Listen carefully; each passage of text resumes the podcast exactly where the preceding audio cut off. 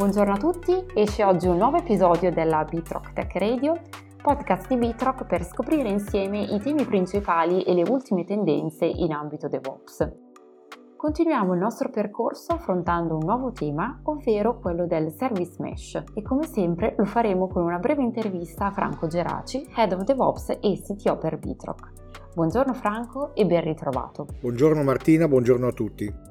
Dunque Franco, la prima domanda per oggi è questa. Cosa si intende quando si parla di service mesh e in che modo si lega ai microservizi? Allora Martina, i due temi sono assolutamente legati ed entrambi possono a volte portano confusione eh, nei non addetti ai lavori o nei chi non hanno avuto la possibilità di metterci le mani direttamente. Allora un tema è sicuramente più maturo, quello dei microservizi, ma tutti e due, insieme a quello del service mesh, portano fondamentalmente il, il tema di fondo è quello del disaccoppiamento. Se nel caso dei microservizi disaccoppiavamo il sistema come intero in parti diverse che davano una possibilità di aggiornare le singoli componenti senza abbattere l'intero sistema o sopportare, diciamo, in, in questa architettura disaccoppiata, sopportare la caduta di un pezzo laddove l'intero sistema erogava il 99% delle funzionalità comunque. Nel caso del service mesh invece ci occupiamo di come queste singole componenti parlino tra di loro e in un certo qual modo come l'intero sistema comunica tra di loro. Quindi service mesh è un'ulteriore astrazione, un ulteriore disaccoppiamento e in questo caso quello che stiamo astraendo e disaccoppiando è la modalità di comunicazione tra questi servizi.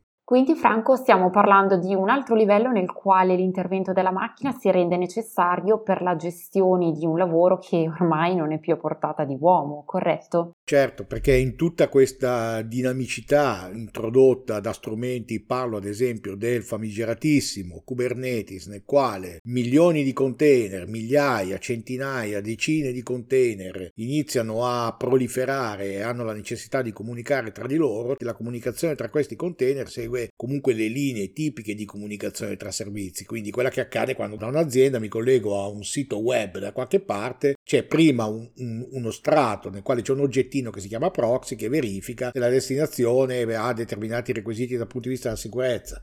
Mi ritorna indietro il messaggio che parla dallo stesso proxy e mi ritorna indietro questo proxy controlla se il messaggio è formattato correttamente, se il sito web è sicuro, eccetera, eccetera questa dinamica, questi apparati oppure questi software in realtà vengono replicati in piccolo, seguendo un pattern che normalmente viene chiamato sidecar, ovvero all'interno di questi contenitori, non all'interno, a fianco di questi contenitori che contengono uno dei servizi microservizi di cui parlavamo prima, c'è una parte, un piccolo oggettino, un piccolo container, un piccolo scatolino attaccato di fianco, come un sidecar, come una moto, con eh, di fianco il passeggero, che si preoccupa lui, il sidecar, di comunicare con gli altri sidecar degli altri container. E questa dinamica consente di disaccoppiare un ulteriore livello di disaccoppiamento rispetto alla funzionalità erogata dal servizio in sé, che delega al piccolo passeggero che sta sulla parte di fianco della moto di comunicare all'altra moto dove si trova, non se ne deve preoccupare direttamente. Questo concetto espresso semplicemente in questo modo in realtà è uno dei core delle attività che vengono svolte da orchestratori come Kubernetes, eccetera.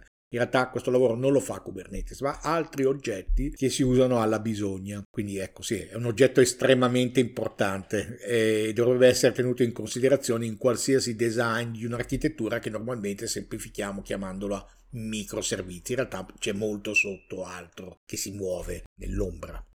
Ottimo, grazie quindi nuovamente a Franco Geraci per questa nuova full immersion all'interno della metodologia e della cultura DevOps. Prego Martino, sempre un piacere.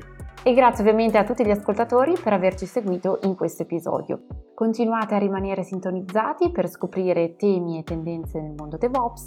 Nel frattempo, una buona giornata a tutti. Grazie.